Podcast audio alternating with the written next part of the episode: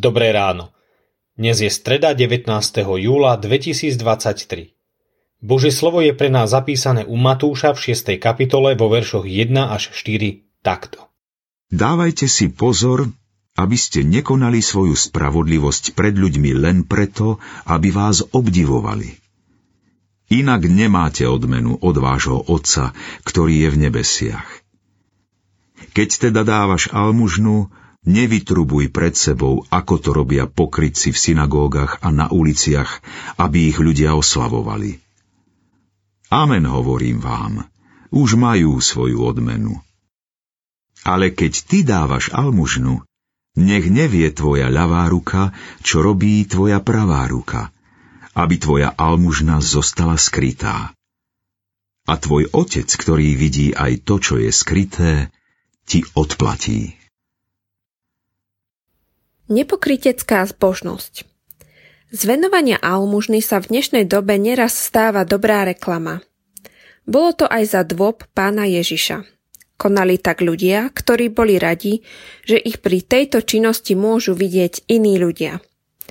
Všeličo sa za tým mohlo skrývať. Oslava, zisk dobrého mena, spoločenská priazeň či iné výhody.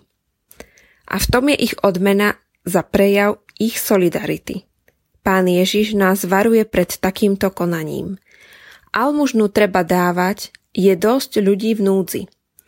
Veriaci človek obdarúva iného rád, ale zo srdca. Nepotrebuje vystavovať svoje konanie pred zraky iných ľudí, ba dokonca nepotrebuje ani samotnému Bohu prízvukovať svoj dar blížnemu. Pre veriaceho je dôležité, aby almužná bola prospešná pre núcneho a pomohla mu v potrebnom čase. Tak sa prejavuje nepokrytecká zbožnosť, ochotná podeliť sa, hľadajúc prospech blížneho. No pamätajme, že nás zachraňuje Božie milosrdenstvo, nie konanie vlastných skutkov. Bože, ďakujem Ti za lásku, ktorú chceš žiť aj prostredníctvom nás.